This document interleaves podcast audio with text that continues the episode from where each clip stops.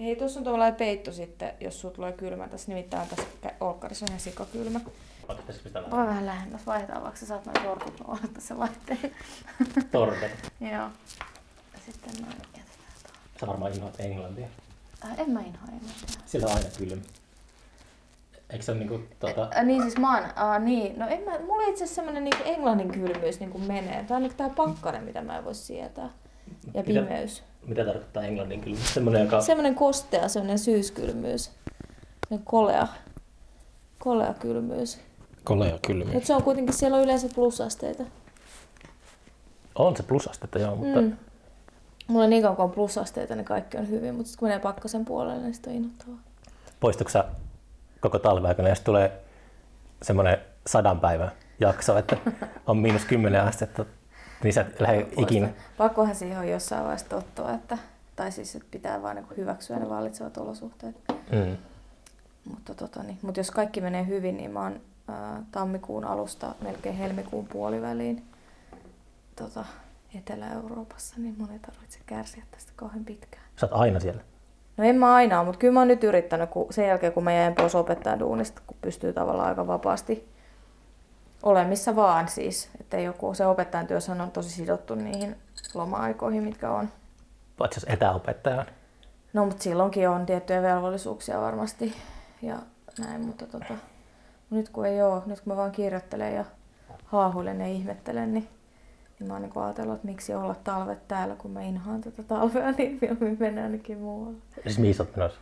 No tarkoitus on mennä ää, Pariisin kautta Firenzeen ja sitten sieltä, sieltä sitten tonne Sisiliaan ja olla Sisiliassa sitten neljä viikkoa. Wow. Joo, pitkiä junamatkoja. Pitkä junamatka. Joo.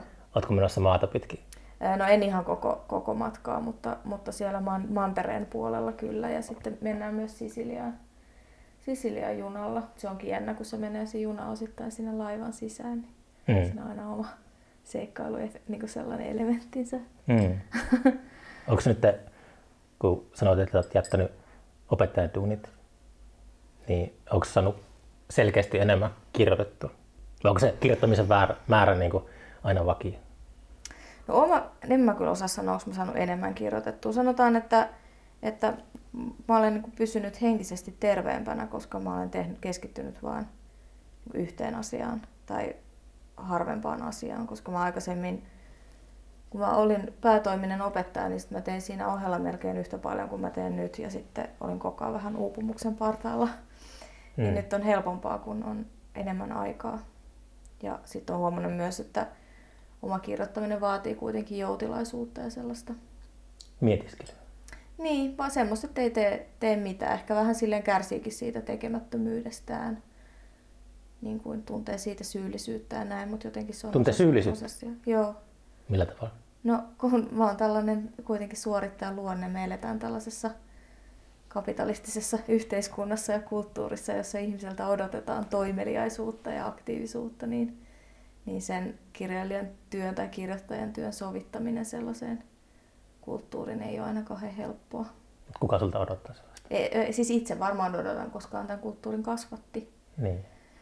Mutta siis se on sellaista, että sitä pitää aina niin kuin muistaa perustella itselleen, että jos, tota, jos, ei, jos ei saa päivän aikana niin kuin tekstiä aikaiseksi, niin pitää aina muistuttaa itseään siitä, että, että tämä tavallaan tekemättömältä vaikuttanut päivä on osa sitä kirjoittamista. Mm. Koska sitten yleensä kun mä kirjoitan sen pitkän sellaisen todella niin kuin passiivisen oloisen tota niin, niin, kiehnäämisjakson jälkeen, niin sit mä oon yleensä tosi nopea. Ja mä saatan ajatella jotain tekstiä monta viikkoa, ja mä en kirjoita riviäkään. Mutta sitten kun mä ryhdyn työhön, niin se saattaa syntyä ihan parissa päivässä. Sellainen teksti, minkä tekemiseen joltakulta muulta voisi sit mennä useampi päivä tai jopa useampi viikko. Mm. Eli mä hauduttelen ja sitten kirjoitan sellaisia loistavia lauseita, joita ei tarvitse editoida yhtään. Mm. Hieman liioittelen, mutta siis kutakuinkin näin. Ja mun pahimpia pelkoja on se, että mua pidetään laiskana. Mm. Se on joku semmoinen sisäänrakennettu juttu ja selvästi. Niin, kyllä se, kyllä se jotenkin, en mä tiedä onko se nyt pelkästään kapitalismia, se voi olla jotain muutakin, mutta aika paljon ne on opittuja, opittuja juttuja. Vaikka Mm. pitäisi osata antaa aikaa jotenkin. Että jos miettii jotain, niin kuin, mä keksin jonkun aivan typerän analogian, jotain hyviä ruokia, esimerkiksi jotain pataruokia tai lasagnea, niin se on aina seuraavana päivänä parempaa, kun se on saanut hautua ja silleen vetäytyä. Niin jotenkin ajatusten kanssa on mun mielestä sama juttu, että niiden pitäisi antaa vetäytyä ennen kuin, ennen kuin niitä alkaa ahmia. Niin, totta. Se aina, aina tekee mieli niin kuin iskeä haarukka kiinni siihen. Mm. ruokaan ennen kuin se on jäähtynyt. Niin. Ja sitten tavallaan pilaa itseltään sen nautinnon.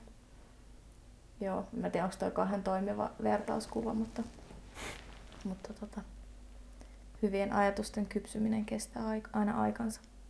Miten, ihmeessä, tai miten ihmeessä sä löysit, niin kuin, että se- jos sä oot ollut duunissa, niin miten sä oot löytänyt aikaa ylipäätään esseiden kirjoittamiseen?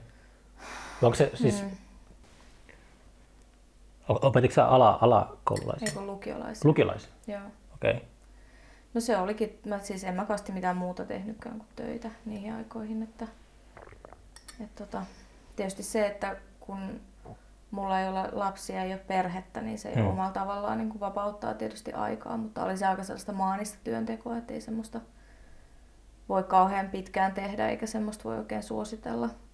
Mutta silloin oli, oli semmoinen, oli vähän nuorempi ja oli semmoinen olo, että halusi tehdä kaikkea, eikä oikein osannut päättää, että mitä tehdä. Mä tykkäsin opettamisesta, tykkäsin kirjoittamisesta, tykkäsin tehdä kritiikkiä.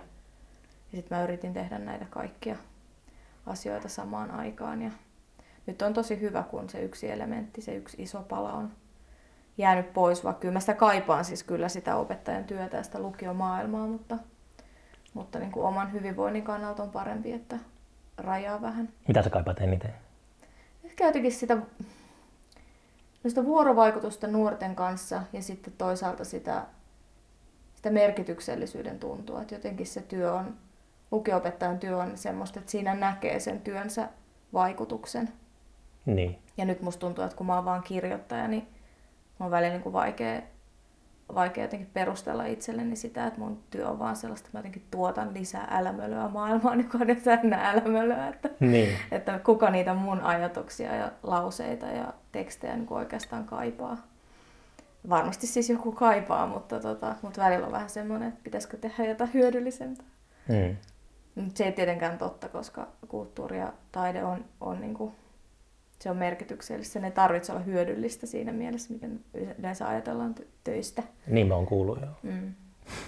Mutta tota, tässä hyötyajattelun maailmassa sen hyötyä voi olla välillä, tai jotenkin tarpeellisuutta tai itseisarvoa voi olla vaikea perustella. Erakoidutko sä helposti, jos sä kirjoitat, Joo, tai mä erakoidun ehkä muutenkin aika helposti. niin pakkasenkin takia? Ne pakkasenkin takia, mutta, tota, mutta myös, myös ehkä muuten. Että mä tykkään olla kyllä sinänsä ihmisten kanssa, mutta, mutta sitten kun mä olen ollut ihmisten kanssa, niin mä kaipaan, kaipaan tota, tai jotenkin se, ne on aina kuitenkin jonkinlaisia sosiaalisia ponnistuksia aina. Pitkästyttääkö ihmiset? Ah, riippuu ihmisistä. Kyllä jotkut pitkästyttää. niin. Mutta onneksi mulla on aika paljon lähe, lähipiirissä ystäviä, jotka eivät ole lainkaan pitkästyttäviä. Mm. Niin, siis se on just, mietin vaan sitä, sen takia kysyin, kun lukion maailma, mitä sä sanoit kaipaavasi, niin Mm. mulla tulee heti mieleen joku sellainen hälyisä koulun käytävä ja Mm. paljon semmoista just interaktiivisuutta toisten kanssa. Sitten kirjoittaminen on, uh, mä oon sanonut ennenkin podcastissa, mutta siis uh, mä yritän vältellä sitä, koska mä niin kuin tuhoutuisin, jos mä syöksyisin siihen yksinäisyyteen, yksinäisyyteen, mitä se vaatii. Mm. Se on ihan liikaa itselle. Joo. Se Hyvä. pelottaa. Se on pelottavaa. Kyllä mä, kyllä mä siis huomaan itsessäni sellaisen, että on välillä taipumus tosi pitkiä aikoja vaan olla itekseen ja, ja, tota, ja sitten ihmettelee, että miksi mulla on jotenkin niin kurja olo ja vähän masentaa ja jotenkin kuin paha olla. Ja sitten tajuu, että no niin, tosiaan mä en olekaan nähnyt ketään Mm. tosi moneen päivään. Ja sitten kun tapaa jonkun ihmisen, niin sitten huomaa, että no itse asiassa elämä onkin ihan mukavaa. Mutta sitten se on myös toisinpäin, että sitten taas opettaja-aikoina oli sellaista, että ei jaksanut nähdä ketään kavereita oikein, että koska Mm. ne päivät imi sen kaiken vuorovaikutusenergia, mitä itsellä oli, että jos yhden päivän aikana voi olla, että kohtas vaikka sata ihmistä, ja niiden kanssa kommunikoi, niin se on, se on sellaista, että kun menee illalla kotiin, niin ei vaan kestä enää mitään ääniä eikä mitään ärsykkeitä, että haluaa olla itsekseen ihan hiljaa. Onko tykännyt käydä ravintolassa? Noin niin kuin yleisesti. Niin, baares. No en mä, en mä tosi pitkään aikaa käynyt. Musta on tullut myös jotenkin niin keski-ikäinen, että, että tosi vähän mä viihdyn missään, missään kuppilassa. Silloin tällöin se on ihan mukavaa, mutta mä mieluummin menen jonnekin järven rannalle katselemaan tämän sorsia. Musta on tullut vähän sellainen mummo. Sorsa mummo. Niin, kyllä.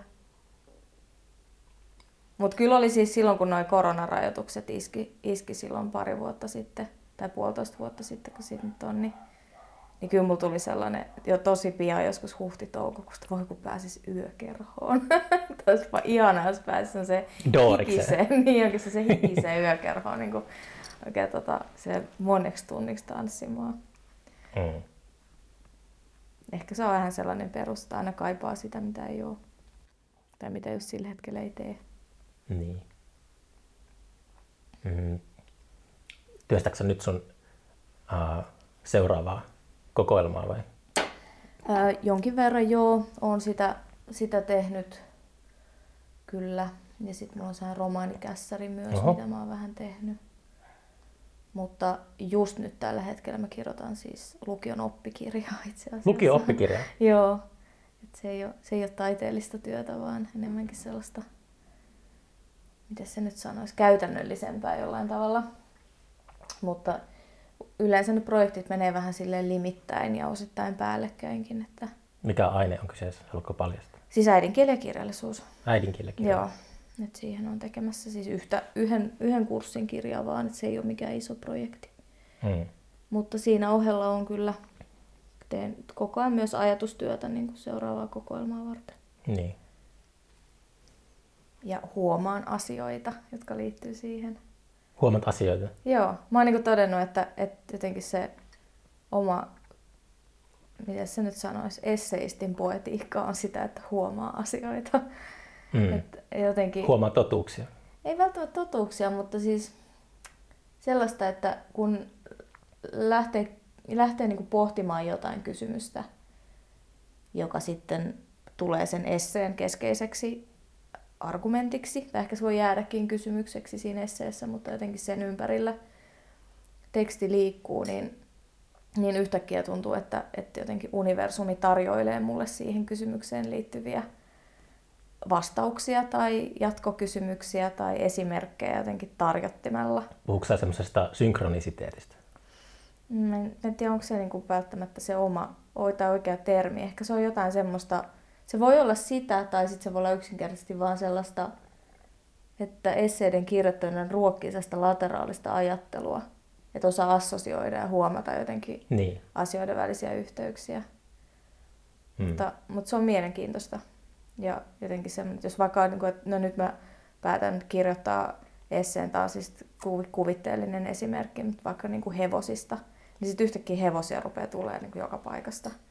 Et, et, niin kuin ilmestyy joku uusi hevosaiheinen romaani ja sitten Netflix ehdottaa mulle jotain hevoselokuvaa ja, ja tota niin, niin sitten mä näen hevosen jossain kadulla ja sitten joku kaveri kertoo, että se aikoo mennä ratsastaa. Ja tiedätkö tällä, että jotenkin- Niin. se Niin. on välillä vähän sellaista niin pelottavaa, että ikään kuin maailma kuulisi mun ajatukset. No algoritmit tietysti kuulee. Niin, jos Netflix kuulee ko- kovasti googlailee hevosia, niin niitä alkaa tunkea, mutta, mutta mä en usko, että algoritmit vielä ihan tätä niin kuin reaalimaailmaa pystyy säätelemään sillä tavalla, että Ei sitä tiedä. se osaa, ei sitä tiedä, voi olla, että se on jonkun, jonkun, joku piilaukselainen taikoo sen hevosen mun eteen. Mm. Mutta se on myös tosi hienoa. Tänään oli tota, kun mä ajoin nelostiellä tänne päin, niin randomilla tuli toi Leonard Cohenin se biisi. Onko se semmoinen biisi kuin Master? Mikä se on? Master Song. Siinä lauletaan tuosta uh, Saksan paimenkoirasta. Joo, Ja sitten samaan aikaan kun se... Mä en, mä en tiennyt sitä lyriikkaa etukäteen, Joo. mutta samaan aikaan mun piti väistää tien laidalla. Joku ukko talutti sellaista koiraa. Joo. Se ei ollut välttämättä saksanpaimenkoira, pyrytti lunta niin paljon, mutta se oli semmoinen Joo. saksanpaimenkoiran kokoinen koira. Joo. Se, niin kuin, se oli vaikeuksia pitää, että se menossa juosta siihen autotielle. Ja just samaan aikaan, kun Leonard Cohen lausui sen, mikä Joo. se rivi onkaan, niin sitten Joo. tuli se koira siihen. Niin just. Se oli, siinä tuli semmoinen hämmentynyt hetki, että Semmoinen, tota niin, niin. Joo. Kaikki liittyy kaikkeen. niin ne sanoo. Mm. Mm. Mä luin just ton uh, Janet Malcolmin viimeiseksi jääneen esseekokoelman, joka on kasattu silleen, että hän kirjoitti niin kuin New Yorkeriin Joo. esseitä ja on niin kuin julkaissut niitä ilmeisesti kerran kuukaudessa. Tai onko, onko essekirja kirjoittajana niin tehnyt mieli julkaista esseitä tyyliin sitä mukaan, kun ne on valmiita vai miten sä ajattelet? Jos tulee kerran kahdessa vuodessa kokoelma, niin onko se kuitenkin se kokoelma semmoinen kokonaisuus? Että niissä on semmoinen punainen lanka siellä, mm. niin, että haluat, että se on mieluummin silleen kuin, että se olisi jossakin seurassa. Tota, en mä sitä niin kuin mahdottomana pidä sitä ajatusta, että, että julkaisisi etukäteen tai tekisi tavallaan kokoelmaa ikään kuin silleen, no sillä tavalla kokoelmana, että ikään kuin tämä nyt on vain kokoelma tekstejä, niin, mutta, tota, mutta yleensä siinä on kuitenkin noin, mitä nyt on itse tehnyt, niin on ollut jonkinlainen sellainen kokoava ajatus. Mm. Ja, ja sitten ää, mä olisin myös aika tarkka siitä, että missä järjestyksessä tekstit on vaikka jossain kokoelmassa. Ja sitten vaikka nyt tuota edellistä tehdessä, niin, niin oli ihan semmoinen, että mulla niinku puuttuu yksi teksti ja mä en vielä tiennyt ihan, että mikä se olisi tai millainen se olisi. Ja sitten oli semmoinen olo, että sen pitää olla niinku muodoltaan ja rytmiltäänkin tietynlainen, jotta se tavallaan, koska silloin se ikään kuin kolo siinä kokoelmassa, että tohon sen pitää tulla. Niin Mikä se oli? Se oli tämä Kuka minä olen. Okei. Mä luin sen sun se kokoelma, luin sen kokoelma silleen, että mä skippasin tuon sen ylpeys- ja ennakkoluulo Okei. esseen, koska mä en ollut lukenut sitä. se, oli, Kirjaa, se oli mulla joo. hyllyssä se kirja. Joo. Ja mä luin sen muuten, se sun kokoelman, ja sitten luin ylpeyden ja ennakkoluulo, ja sitten palasin siihen, Siihen sun esseen. esseeseen. On ihan viisaasti tehty, joo. Joo, siinä oli vähän se, ehkä kirjoitettu, tai se oli kirjoitettu se essee vähän sillä ajatuksella, että, että kaikkihan sen on lukenut tai vähintäänkin nähnyt sen BBCin sarjan. Olin mä sen sarjan ehkä nähnyt jo. Joo.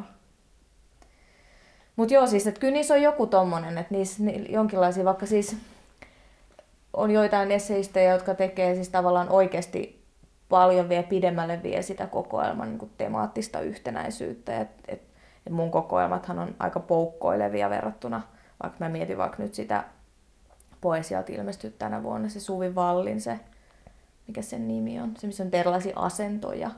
Se on jokainen essee niin kun on lähtee jostain asennosta, vaikka että on joku kyykky tai pyllistys tai joku tällainen, niin se on tavallaan tosi vahva, vahva niin kuin temaattinen yhtenäisyys, että kyllä ne mulla on, on sillä tavalla rönsyileviä ja enemmän eri suuntaan meneviä, mutta meneviä, mutta kyllä mulla on niissä siis ainakin mun oman pään sisällä tosi tarkka dramaturgia Mm. ja, ja semmoinen, että, että tietyt tekstit soundaa tietynlaisilta mulle ja sitten se on musta tarkkaa, että mihin järjestykseen ne sijoitetaan ja Niin. millaisia niin kuin jotenkin sävyjen ja tunnelmien muutoksia niissä tapahtuu. Ettei Niin. tee semmoista riskiä, että ne vanhenis, jos se on 24 kuukautta tota, aikaa ensimmäisestä tekstistä tai jotain, mikä se ikinä se onkaan se aikaväli, niin sitten tuntuu tosi vanhentuneelta ne vanhimmat tekstit. Niihin ne itselle tuntuu, Niin, niin, ne välttämättä lukijalle tunnu. Joo, siis, mutta ne niin kuin kaikki omat tekstit tuntuu itselle vanhentuneelta heti siinä vaiheessa, kun ne on kirjoitettu. Tuntuuko? Joo, joo, siis että se toi, toi kirja, toi edellinen, niin sen koko kirjoitusprosessi oli niin kammottava ja vastenmielinen, että, että siinä vaiheessa, kun se kirja ilmestyi, niin mä että ei voisi vähempää kiinnostaa enää. Sitä on tosi ahdistavaa, kun pitää olla jossain koko ajan puhumassa siitä, kun Siis tarkoitatko, että kun sä teet sitä ää, päivätyötä, niin se oli sen takia ahdistavaa? Ei, ei se, se ei liittynyt siihen mitenkään, vaikka sellaisiin kuin henkilökohtaisen elämän No. haasteisiin ja sairasteluun ja kaikkea semmoiseen, mutta tota, ja jotenkin muutenkin. Ehkä se oli se, kun se oli toinen, toinen teos, niin se oli se kuuluisa toinen niin kuin vaikea kirja tavallaan, että e- esikoista kirjoittaa ilman mitään paineita toisen kanssa sitten on ehkä... Kuinka kauan sä kirjoitit Enemmän. esikoista? Tai oliko sitä, että sitä tyli, siinä on esseitä kymmenen vuoden ajalta ja sitten... ei, sit- ei, ei, niin, kyllä se oli niin kuin enemmänkin ehkä kahden vuoden sisällä. Niin, niin kuitenkin. Mutta siinä oli joitain jaksoja, joina kirjoitin enemmän ja sitten sellaisia kuukausia, että mä en kirjoittanut mitään, että sille vähän vaihdellen.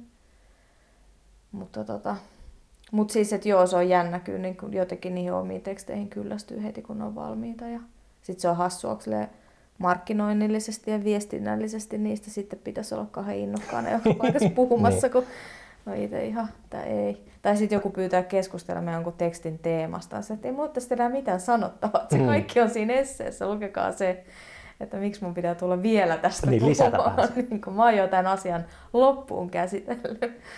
No ei, mutta kivahan se on, ja, ja varsinkin siis on kiva, jos pääsee puhumaan asioista, niin, niin se on aina mukavaa.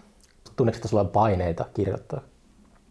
Ää, Kyllä mä tunnen niin kuin paineita, mutta ne ei tuu siis, ne ei tuu niin kuin yleisöltä tai, tai jotenkin ulkopuolelta, vaan ne on niin kuin enemmän sellaisia itselle, itselle niin kuin asetettuja paineita, että jotenkin on joku tietty mielikuva jostain just rytmistä tai, tai sellaisesta. Mä käytän usein sanaa soundi. Mä en oikein tiedä, mitä se niin kuin tekstissä tarkoittaa, mutta mulla on joku käsitys siitä, että miten Soundi. tekstit soundaa joltain tietyltä. Ehkä se on enemmän tunnelma, tai on tunnelmakaan jo ihan oikea sana. Käytätkö soundia niin kuin muiden teksteissä kanssa? Joo, joo, että jossain tekstissä voi olla niin kuin tietynlainen. Miltä niin kuin Jane Austen, niin mikä se soundi on? Ää, Tai sano joku esimerkki, että mikä on niin kuin jonkun... Ota, mä, mä täytyy ihan miettiä, että mikä olisi niinku Jane, Au- Jane Austenin soundi. Se on niinku semmoinen joku, tota, se on sellaista, se on niinku tanssimusiikkia, semmoista aika ilosta tanssimusiikkia, mutta, mutta sitten siinä on sellaisia jotenkin ää, se musiikkityylin tyylin jotenkin niinku konventioita parodi, parodioivia jaksoja. Tuleeko sitten joku se Mul- Moulin Rouge-elokuva, jossa on jotain mash-uppia 2000-luvulta ja sitten ollaan siellä Niin, 1800-luvun jotain Pariisissa. sellaista, joo. Se olisikin ehkä hyvä, koska monella tavalla musta Jane Austen oli aika lailla edellä, edellä aikaansa ja jotenkin monella tavalla hirveän, hirveän terävä kirjoittaja. Eikö se kirjoittanut jotenkin- 1700-luvun lopulla ne? Joo, Niin, se oli sille aika aikaisin kyllä. joo. Ja sitten se on jännä, että se on esimerkiksi silloin jo kirjoittanut sellaista niin kuin goottilaisen romaanin parodiaa, vaikka sitten se goottilainen romaani sellaisena niin kuin juttuna ikään kuin tuli Mm. kunnolla, tai se ikään kuin iskeytyi kaanoniin niin kuin vasta paljon myöhemmin, tai jotenkin tuli semmoiseen yleiseen tietoisuuteen ja, Niin. ja suosioon. Et se on kyllä ollut ihan hirveä, siis todella älykäs ihminen ja semmoinen ilkikurinen. Samaistuksä siihen? No en mä, en mä, tota, en mä en tiedä, onko mä en ole ehkä niin, niin älykäs ja terävä. Tai sanotaan, että mulla on ollut niin kuin, ehkä jotenkin tässä ajassa niin kuin helpompi sillä tavalla vaikka hankkia jotain semmoista niin kuin tiedollista pääomaa tavallaan suhteessa siihen, millaisessa kulttuurissa Oosten on elänyt ja, ja mitkä on ollut ne niin kuin mahdollisuudet naisella toimia kirjoittajana siinä kulttuurissa, niin se on tavallaan on ollut aika ylittämätön, että miten se on pystynyt tekemään ne asiat. Mikä se oli se, siis järkeä tunteet, niin eikö julkaistu tuota salanimellä vai mikä se oli se? kaikki mun muistaakseni voi olla nyt joku kirjallisuushistoria, että siellä voi, voi ajatukseni tai väitteeni korjata, mutta mun mielestä ne on kaikki julkaistu salanimellä Mm. alun perin, koska sitä ei katsottu niin kuin oliko se soveliaaksi. by a lady? Tai? Jotenkin tälleen, Joo. joo. joo. Mutta tosi pianhan, pianhan ne sitten otettiin, otettiin siis niin kuin brittiläisen kirjallisuuden kaanoniin, että, Mm. että se, se tapahtui jotenkin se murros tosi pian hänen kuolemansa jälkeen, että ikään kuin nainenkin voi olla kirjailija. Et, mutta et sillä tavalla en, en, en ajattele, että et, et samastun Austeniin, että se on niin erilaisista lähtökohdista työskennellyt, mutta ehkä sillä tavalla, että siinä on jotain semmoista kepeyttä ja kurittomuutta siinä sen kirjoittamisessa, mitä itsekin olen tavoitellut. En ehkä niin onnistunut siinä kuin hän, mutta yrittänyt ainakin. Mm. Se maailma semmoinen äh, brittiläinen, onko se nyt ylempää keskiluokkaa vai mitä se sanotaan, siihen jotenkin ou- oudolla tavalla tuntee vetoa. Mm. Mä en tiedä, johtuuko se jostakin ehkä Boathouseista tai just tästä, kyllä Chiefs hoitaa mm. TV-sarjasta, mm.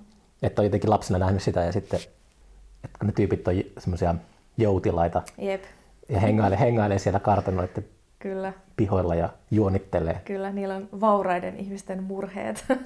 Niin. Miten vältellä avioliittoa esimerkiksi. Tai miten naittaa tyttär. Niin, just näin. Er, erikoista, että se on, se on jotenkin niin läheinen semmoinen, niin kuin kaikki vaikka Anthony Powellin se, se mikä se on, ajan pyörähomma. Tai kaikki ne, mitkä sijoittuu semmoisiin mm. sisä, sisäoppilaitoksia, tommoisiin, mm. niin tuntuu jotenkin kotoisalta. Joo, ja sitten mä ainakin mä oon noiden joidenkin tiettyjen tuommoisten brittidekkarisarjojen suurkuluttaja, niin kaikki Poirot ja Jane Marplet ja kaikki näähän on kanssa niinku, Mm. tota, sitä samaa maailmaa, että liikutaan siinä Onko Herkulle, luokan. Herkulle Poirot vieraillut koskaan hiilikaivoksessa? Ehkä jollain sellaisena niin kuriositeettina. niin. Joo. Ai niin, se oli tota, uh, sivalsit siinä yhdessä esseessä hauskalla tavalla tota, Lord Byronia. Niin se oli siinä esikoisessa varmaan. Oliko se esikossa? Joo. Okei. Okay. Sitten jos tykkää nykypäivänä uh, Byronista, niin pakahtuu itsensä. Vai miten sä sanoit sen? En mä muista enää, mitä mä siinä kirjoitin. Mutta muistaakseni mun se tarkoitus ei ollut varsinaisesti sivallella Byronia tai hänen lukijoitaan, vaan ennemminkin ehkä osoittaa se, että että tollaset ää, suuret nimet, jotka on niinku aikoinaan ja tavallaan on edelleenkin semmoisia erityisen arvossa pidettyjä ja niihin liittyy valtavasti kaikkia kulttuurisia merkityksiä, niin, niin tavallaan nekin unohtuu.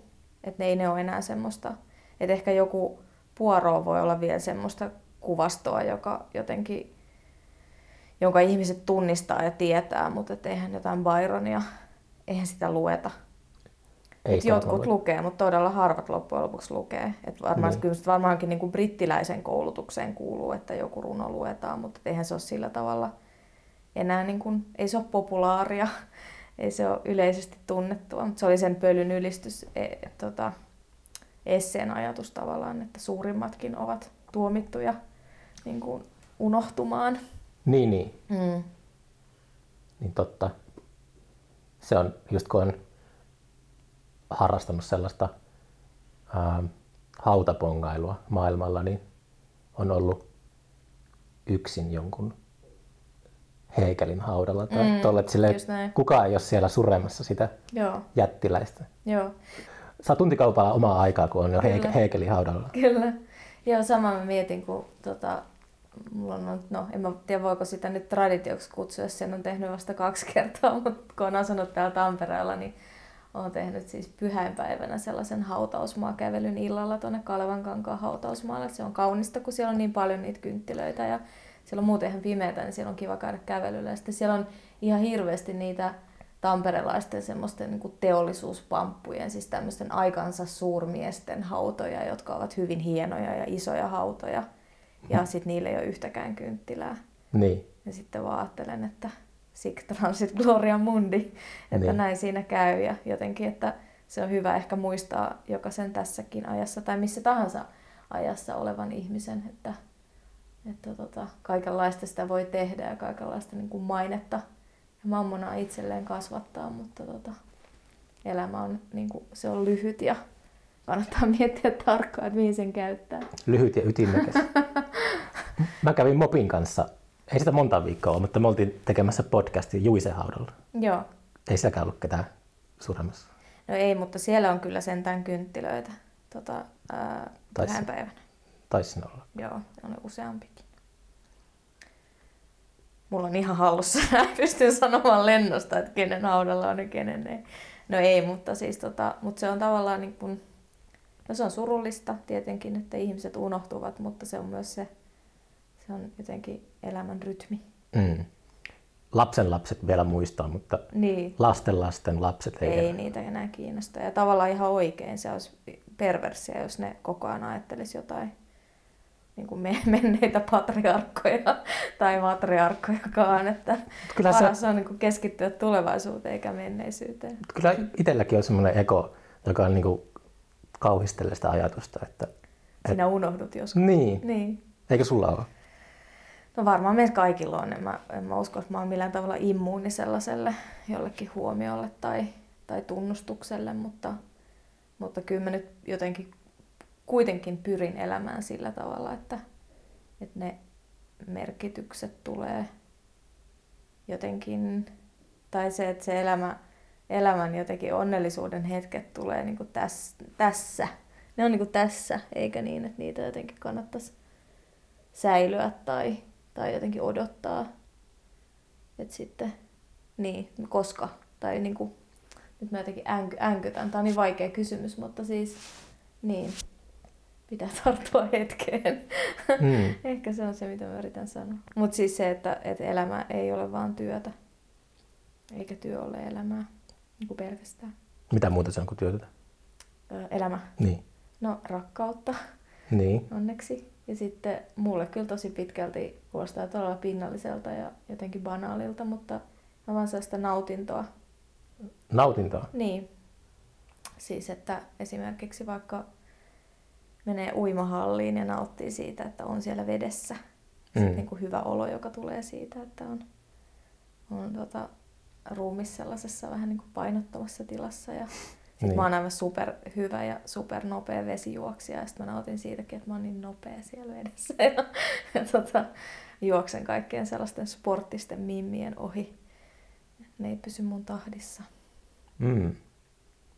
Mä oon kehitellyt vähän sellaista, se on jotenkin keskeneräinen ajatus, mutta sellaista niin kuin, kun jotenkin nautinnolla ja hedonismilla on meidän ajassa niin hirveän huono kaiku, että ne on jotain sellaista, että ihminen ikään kuin ottaa itselleen vaan jotain ja kuluttaa ja, ja tuhoaa ja aiheuttaa jotain kielteistä sillä nautinnollaan, mutta mä ajatellut, että, että kaikkein semmoiset nautinnollisimmat asiat on itse asiassa sellaisia, ää, joissa antaa jotain myös, myös jollekin toiselle. Et ihan vaikka sellainen, että, että jos tekee vaikka hyvää ruokaa ja sitten kutsuu ystävänsä syömään sitä, niin siinä on se hyvän ruoan syömisen nautinto, mutta se tulee osittain siitä, että sen saa jakaa sen kokemuksen toisen kanssa ja tarjota toiselle myös sen saman ilon. Niin. Että se on joku tämmöinen niin kestävä hedonismi tai Et mä, mä en koe, että toi on mitenkään hedonistista. Tai se, mitä, mitä mä näen hedonismin, niin se on sellaista ää, nuoruudessa hyväksyttävää ja mm. ehkä jopa suotavaa, mutta sitten jos se jatkuu, jatkuu niin kuin keski-ikäisyyteen ja vanhuuteen, niin sitten siellä tuota, sen tien varrella, varrella odottaa taas se nihilismi ja semmoinen, mm. että ei ole mitään, tota, mitään niin kuin sellaista pohjaa. Mutta mitä se hedonismi tavallaan tässä skenaariossa tarkoittaa? No kyllä se niinku, mulle on tarkoittanut varmaan just sellaista ää, juhlimista. Niin, joo. Olen huomannut, että, että just jos on niinku viisikymppisenä jossakin tuolla Mm. radalla, niin Se on vähän surullista. se on todella surullista. Ei mitenkään vähän surullista. Niin, mutta toisaalta onko se sitten, onko se sitten oikeastaan enää, tuottaako se enää nautintoa? En mä usko, että se alun perinkään olet ehkä tuottanut sitä. No, eli silloin se ei ole hedonismia, koska hedonismi on nimenomaan sitä nautintoa.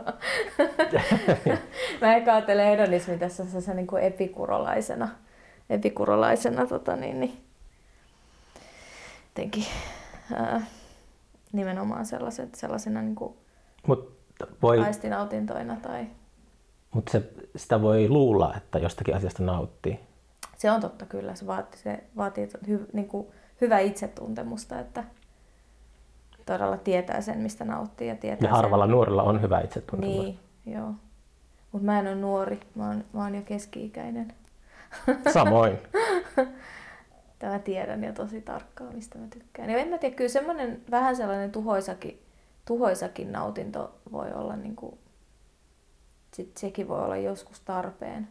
Siis tarkoitan nyt semmoista, mi- mikä tuhoaa niin kuin omaa ruumista.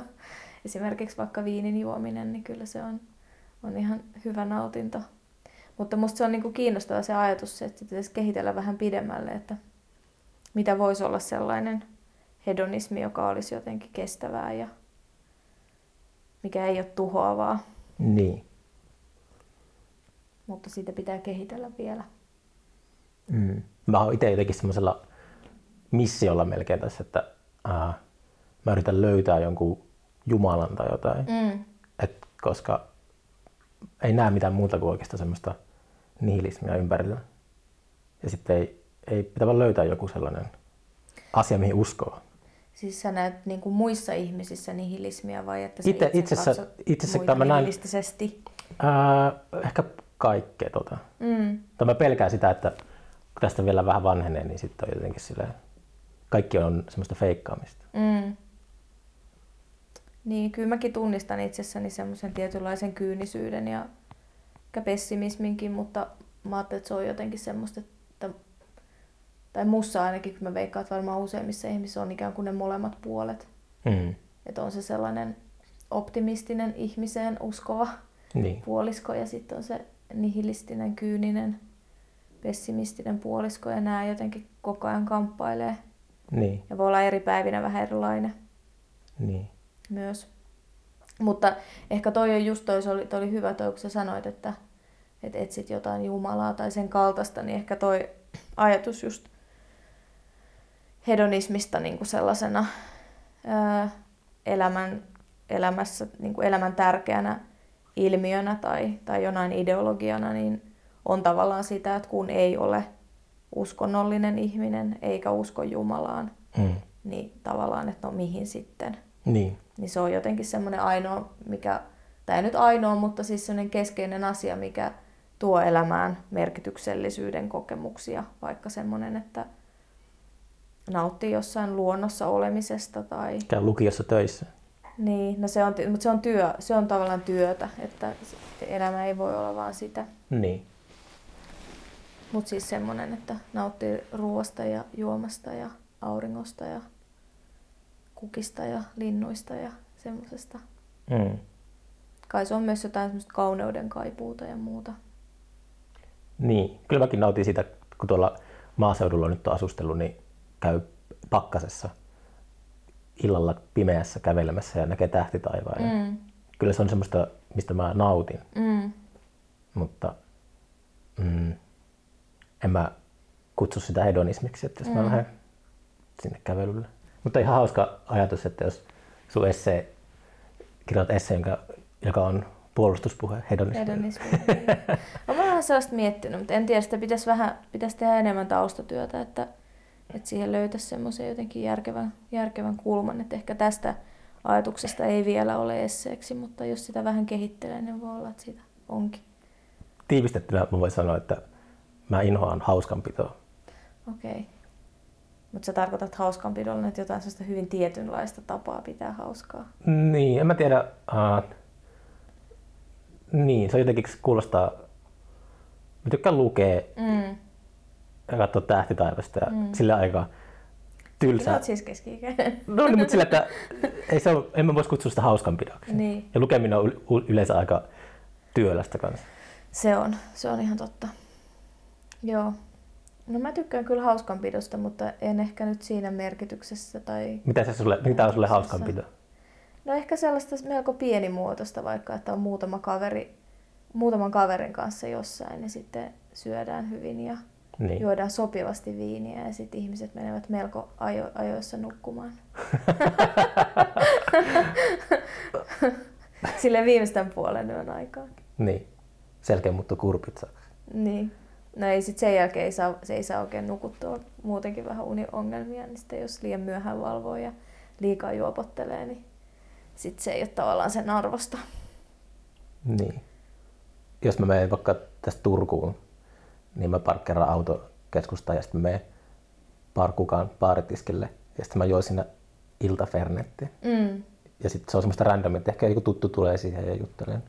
Mun mielestä ihan hedon, hedonistin elämältä. Onko toi hedonista? on mun mielestä.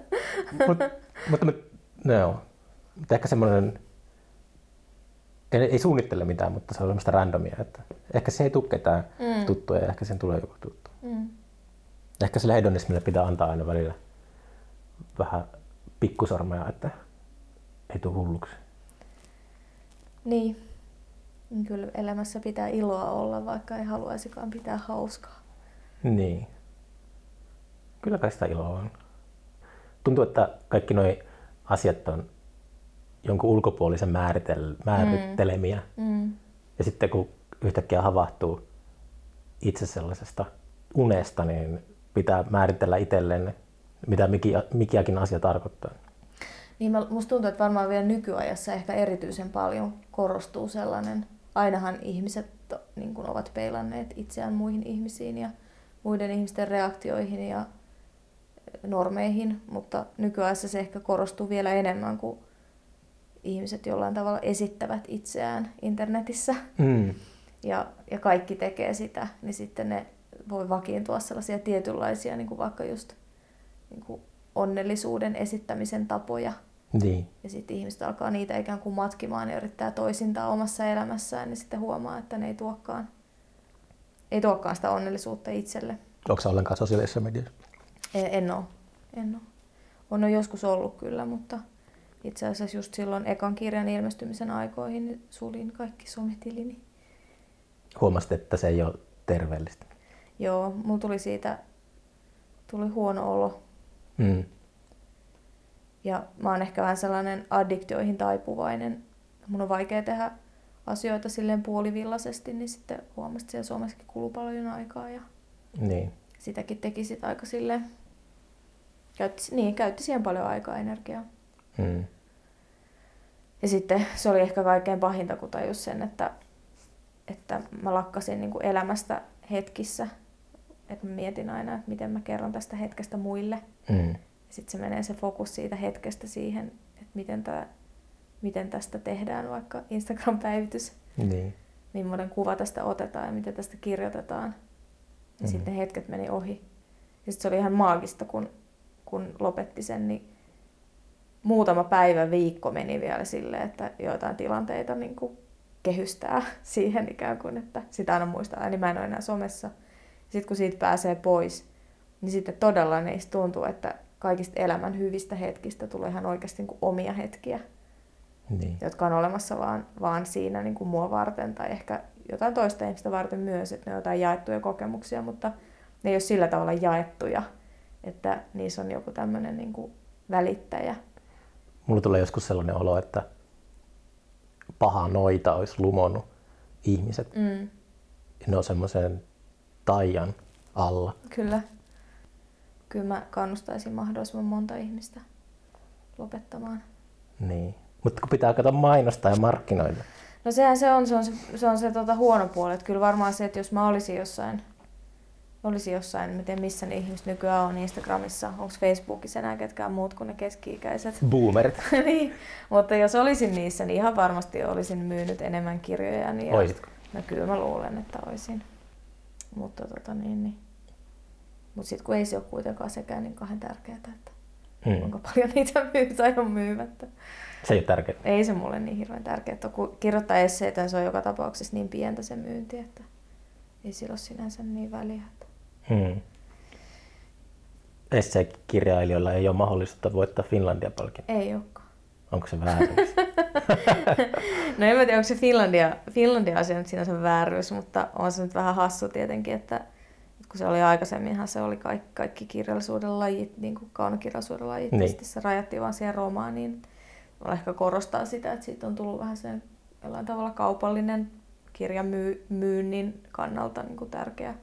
niin, siis sehän, sitähän se on. Niin, Et, et ehkä monet tai useat kirjailijat on vähän kyräillyt sitä, että pitää päästä Finlandia ehdokkaaksi, jos haluaa, että kirjat ylipäätään niin kuin liikkuu. Niin, just näin. Mutta on se hassu, tota, jossain oli se kulttuurikoktailissa oli joku semmoinen ohjelma, missä oli ilmeisesti Sofia Oksanen ja Miki Liukkonen ollut keskustelemassa tästä Finlandia-palkinnosta. Mä en kattonut sitä, mutta mä luin sen ohjelman ingressin ja siinä oli jotenkin, että, että Finlandia-palkinto niin asettaa kirjailijan sellaiseen valokeilaan, josta muut voivat vain haaveilla.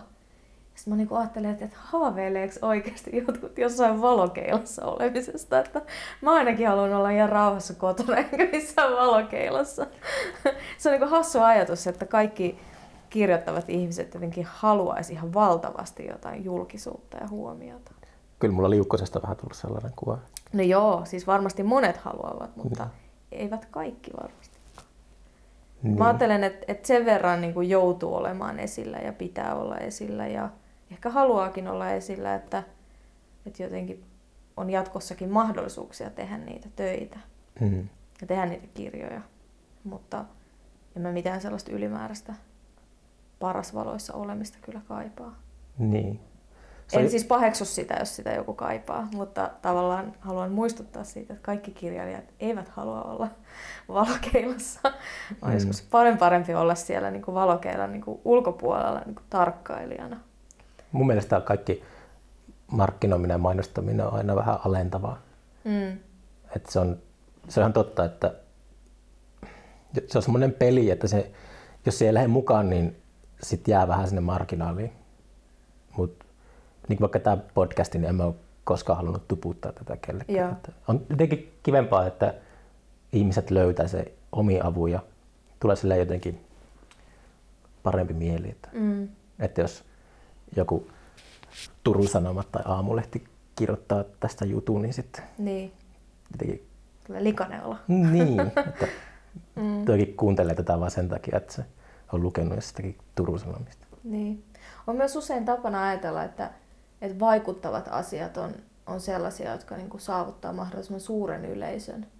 Ja mä ajattelen tavallaan, että se ei välttämättä yhtään vaikuttavaa, vaikka että 100 000 ihmistä lukee jonkun saman romaanin, niin ei se välttämättä tee siitä romaanista itsestään vaikuttavaa, että se volyymi on suuri. Onko se vähän semmoinen turn off?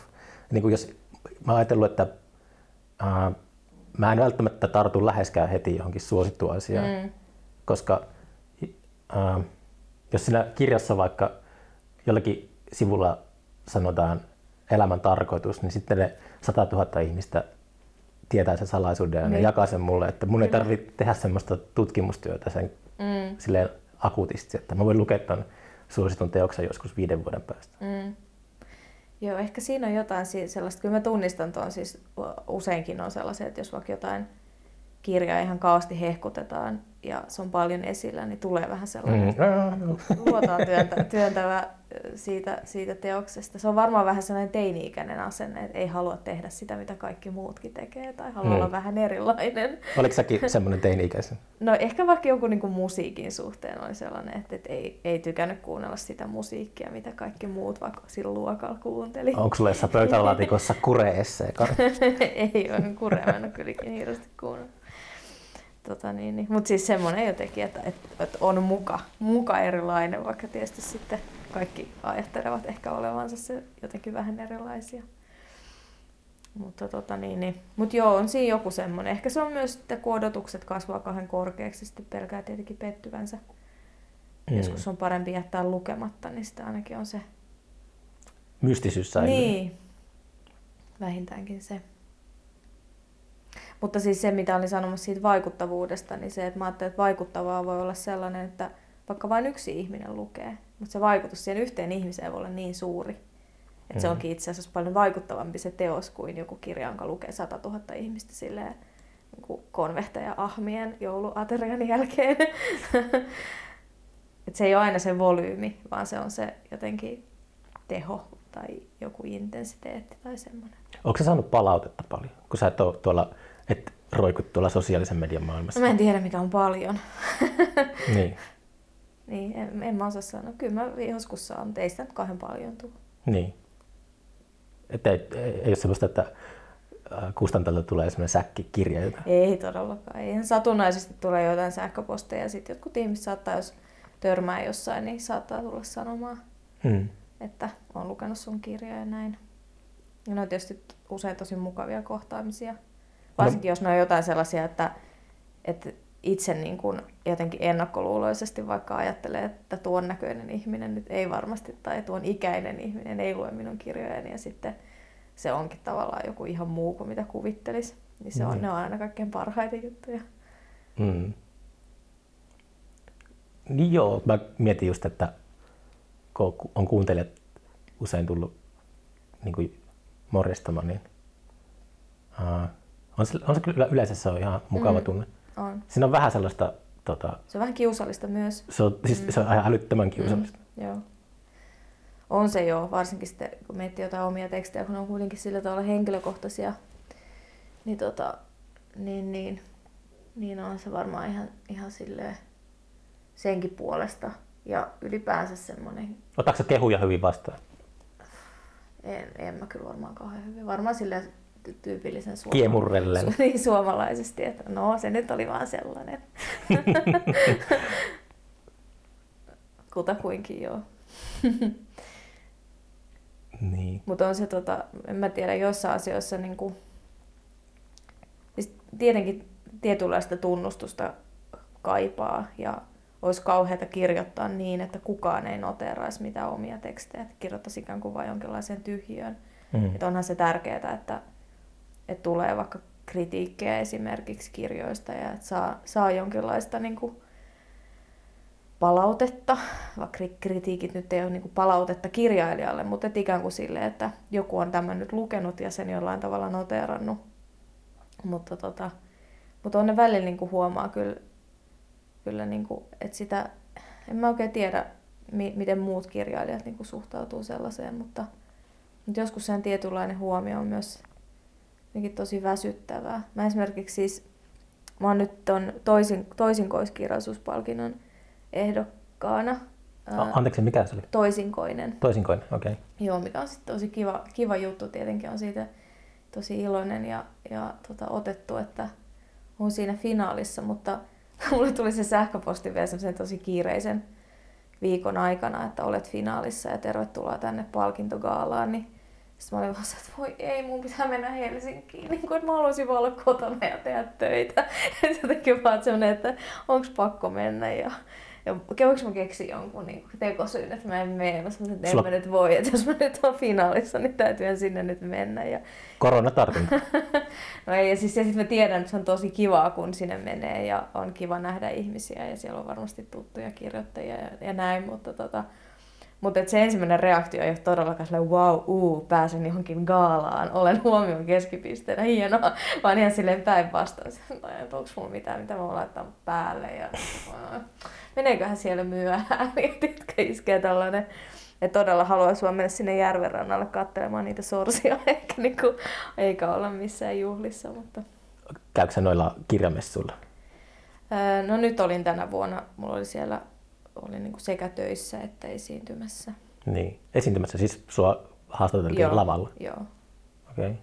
Mutta en mä niistäkään nyt sillä tavalla, ei ne ole mulle mitenkään välttämättömiä, että niihin mm. joutuu kautta pääsee.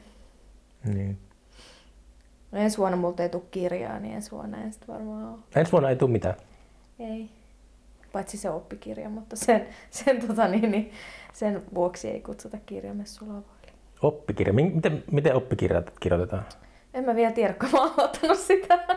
Se, otatko siihen jotain kirjallisuushistoriasta jotain esimerkkejä? Ja... Ei, se on siis, se käsittelee kirjoittamista, se kirjoittamista. kirja, mitä ollaan nyt tekemässä. Niin. Röökiä paljon ja mitä lukiolaisille voi vinkata. Just niin, juuri näin. Niin, se on siis, äh, se on varmaan niin kuin mitä tahansa tuommoista tieto, tietokirjaa tekisi, niin varmaan aika samanlaista niin. hommaa loppujen lopuksi.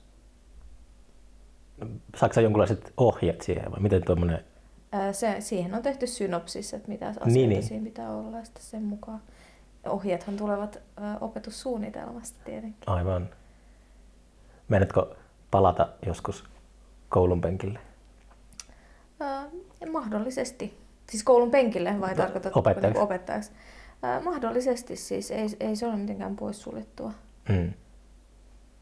Mutta tota, tällä hetkellä on nyt niin paljon, niin paljon näitä muita töitä, että, että tota, ihan kiva tehdä, tehdä nyt niin kuin kirjoittamishommia. Ja sitten olen tehnyt kaikki sekalaisia kulttuuri, kulttuurialan niin kuin kirjallisuuteen liittyviä töitä, niin, niin, tota, niin kauan kuin näitä riittää, niin näitä teen, mutta sitten varmaan jossain vaiheessa mä oon, oon tota, has been Has been. Kukaan ei kaipaa mua enää minkään ja sitten mä olen liian vanha ja nuoret tulevat ja ottavat paikkani ja sitten minä siir- siirryn Lord Byronin kanssa jonnekin unholaan.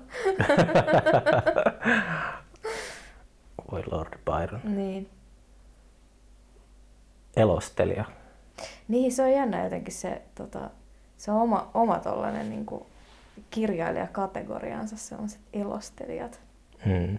Kyllä esimerkiksi jostain Oscar Wildista, se on kyllä sellainen tyyppi, sen kanssa varmaan tosi hauskaa. Niin. Että jos olisi Oscar Wildin kanssa elänyt samaan aikaan, niin mä olisin kyllä halunnut olla sen kaveri ja elostella sen kanssa jossain opiumluolassa. Mä näin joo se keskitalo tuolla Oulussa vähän aikaa sitten, niin se oli kuunnellut mun jakson Erkka Filanderin kanssa. Mm. Ja se oli innostunut niin paljon, kun me puhuttiin tuosta Kiitsistä ja Selleystä, niin joo. joo. se oli siltä istumalta lukenut Kiitsi ja Selleyä koko tuotannon. Joo. Saa nähdä, vaikuttaako se sen lyriikan kirjoittamiseen. Voisi hyvin kuvitella, että vaikuttaa näin Va- aika vaikuttavaa lyriikkaa kyllä. Että... Siis Byron on sitä kolmikosta semmoinen mun mielestä niin heikoin. Mm. Että se oli sellainen tyyppi, joka eli sitä elämää. Mm. Ja sitten ne kaksi muuta oli sellaisia enkelit saneli heidän, kautta, heidän kauttaan runoutta. Kyllä. Oi kun enkelit sanelisi munkin kautta jotain, että ei tarvitsisi aina itse niin paljon käyttää vaivaa. Niin. Olisi ihanaa. Niin, kun se on just... Uh, Voisi vaan olla sellainen astia. onko se, kun mietit niin tunnustuksellinen kirjoittaminen, niin eikö se ole loppujen lopuksi vaan kehuskelemista? En mä osaa sanoa. Se varmaan riippuu sävystä ja varmaan lukijastakin. Niin. Että jollekin lukijalle voi olla, jollekin toiselle ei. Että jos kirjoittaisi jotain, niin uh, tuntuu silleen lainausmerkeissä helpolta luetella asioita, mitä kohtaa, Mm. kun taas se, että jos loisi jotain uutta, Mm. niin kuin, että omasta päästä, niin kuin just sanoin, että enkelit Mm. kuiskaa korvaa, niin sitten luo jonkun semmoisen oman uuden valtakunnan, missä Niin. ei ole itse käynyt sisällä Mm. fyysisessä maailmassa. Niin, en mä tiedä, onko se tavallaan joo tunnustuksellinen kirjallisuus voi olla, voi olla todella semmoista narsistista tai sen lähtökohdat voi olla narsistiset, mutta toisaalta niin voi olla ihan minkä tahansa kirjoittamisen Mm, totta kai. lähtökohdat, että ei se silleen. Mä itse jotenkin hahmotan niin kuin omassa kirjoittamisessa, ehkä ylipäänsäkin esseistiikassa minästä kirjoittamisen sellaisena niin kuin, niin kuin havainnollistamisen välineenä. Että on aina joku sellainen On helpompi samastua siihen. niin, tai jotenkin se, että, että jos se teksti käsittelee jotain, jotain kysymystä X, niin, niin mä ajattelen, että hyvä essee liikkuu sen kysymyksen X ympärillä niin kuin eri tasoilla. Niin. Et yhteiskunnallisella tasolla tai kulttuurisella tai historiallisella tai niin kuin erilaisilla tällaisilla yleisen, yleisen tason niin kuin näkökulmissa. Mutta sitten se niin kuin, on myös sillä konkreettisella henkilökohtaisella tasolla, hmm. joka nyt sitten voi olla kuule näyttäytyä tosi itsekeskeisenä tai mitä sanaa sä käytit, Öö, kehuskelevana. Kehu, kehuskelevana, niin. Mutta tota, mutta ei se, ei se nyt ainakaan omassa kirjoittamisessa ole varsinaisesti päätarkoitus ollut. Tietysti voi olla, että mä oon niin narsistinen, että mä oon sokea omille motiiveille, niin se on aina mahdollista. Onko sä narsistinen? no mä varmaan jossain määrin, mutta mä, niin varmaan kaikki ihmiset on. Mä oon samaa mieltä, että Niin. nykykulttuurissa kaikki on Niin, ainakin vähän se kyllä. Ja oon mä ehkä vähän enemmänkin kuin vähän, luulisin. Mutta tota, mut kyllä mä yritän olla niinku tarkka siinä, että, että se, ei, se ei ole jotenkin sellaista...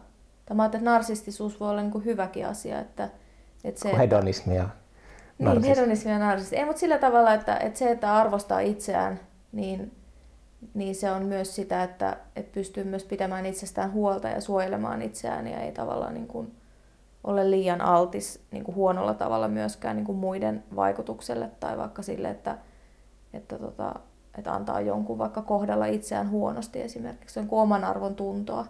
Niin. Mutta, mutta että, että se, että se ei mene jotenkin yli, niin siinä pitää olla koko ajan hirveän herkkä niin kuin sekä ihmissuhteessa että kirjoittamisessa myös. Eikö narsismi, narsisti, niin kuin, uh, eikö siltä puutu oman arvon tunto? No, en mä, ei kai. Puuttuuko? Jotenkin se, minä olen aina ymmärtänyt, että tarvii ulkopuolelta sen hyväksynnän. Niin. En mä tiedä, mä en tunne ehkä nyt psykologiaakaan niin hyvin, että mä osaisin sanoa, että niin narsisten persoonallisuushäiriö Katoin yhden Niin kuin YouTube-videon asia. tuossa. asia erikseen. Niin. Niin. En mä osaa sanoa. Voi se olla tietenkin niinkin. Toisaalta sa- voi ajatella, että ihminen on sekä narsistinen että oman arvon tuntoinen, eikä sekään voi olla mahdotonta. Mm. Mutta ajatteko se niinku tavallaan, että narsisti olisi niinku epävarma itsestään Juu. ja siksi se kehuskelee? Niin. Ja sitten kaikki se tarvii, tai tarvii muiden Hu- niin, Kehua ja- Niin, aivan. Joo. On ehkä vähän sellainenkin. mm. Mutta toivottavasti liikaa.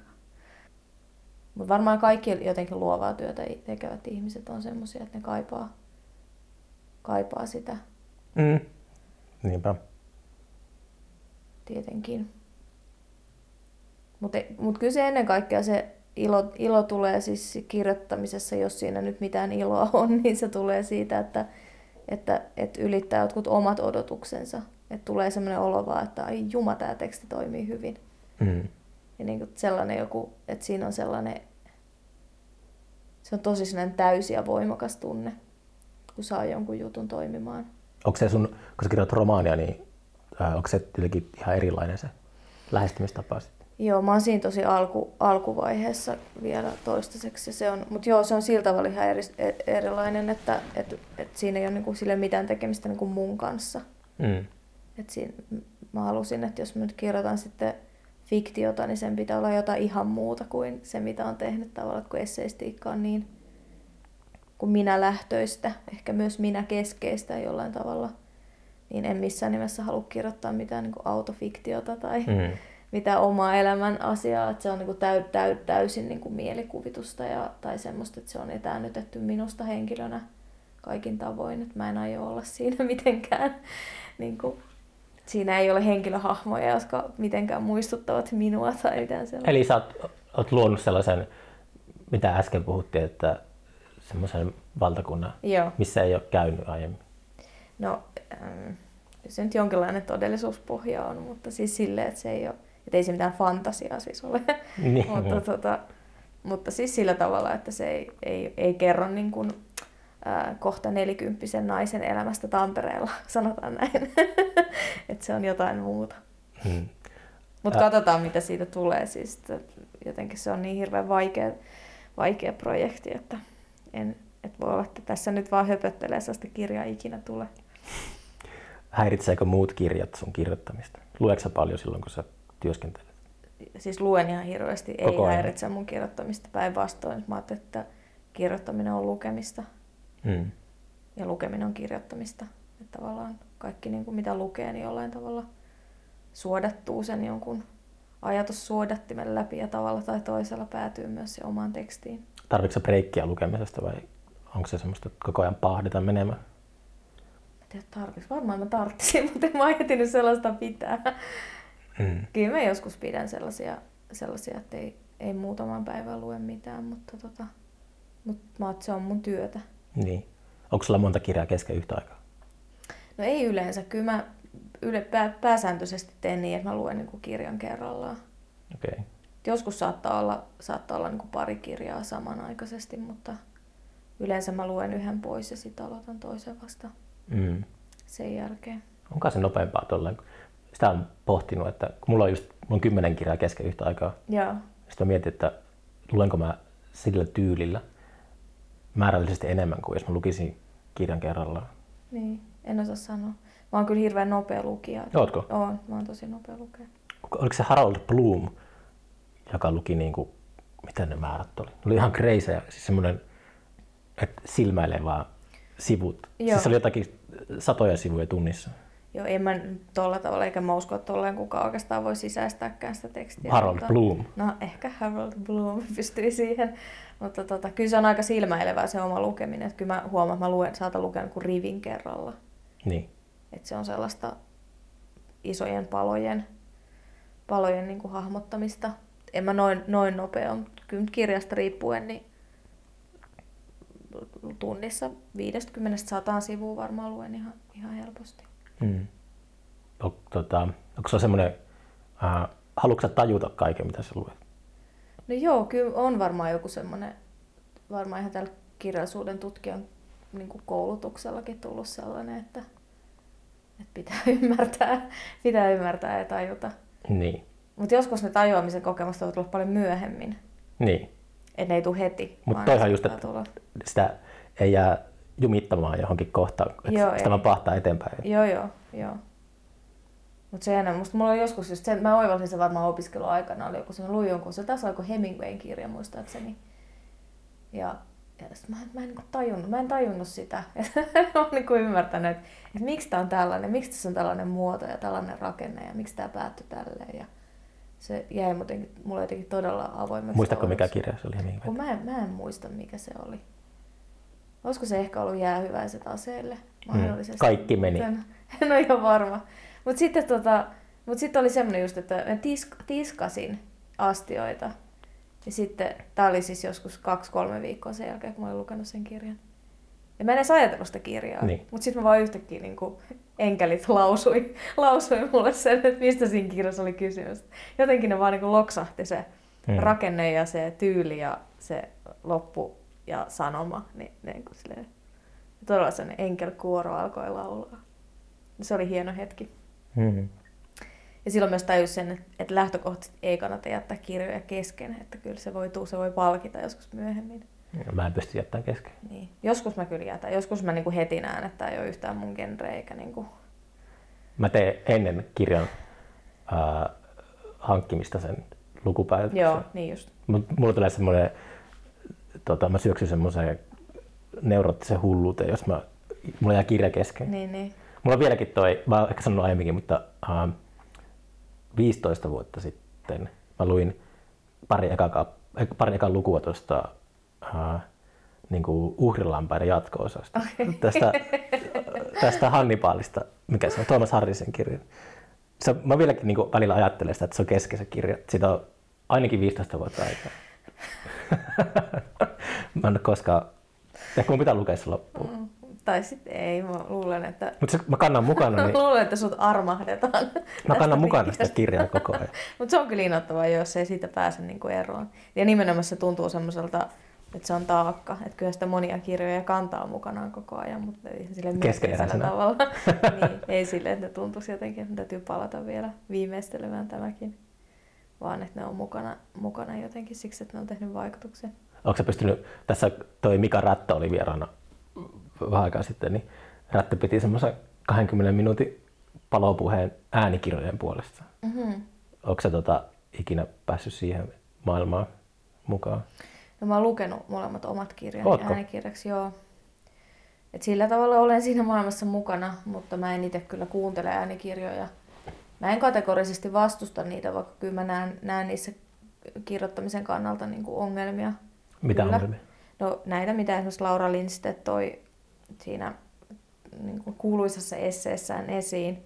Ehkä ne liittyy sellaiseen, että se äänikirja mahdollistaa vaan niin kuin tietynlaisten kirjallisten rakenteiden ja muotojen käytön.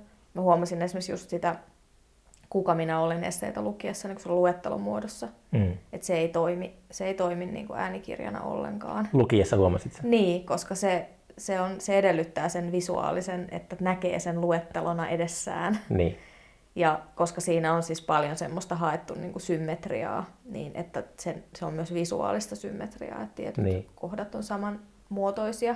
Ja sitten kun kuunnellessa niistä, niihin ei voi niin kuin palata takaisin muuten kuin, niin kuin kelaamalla taaksepäin, kun visuaalisestihan silmä osaa sitä sivua niin kuin selata ikään kuin ylös alas ja nähdä ne paralleelit tai, Mm.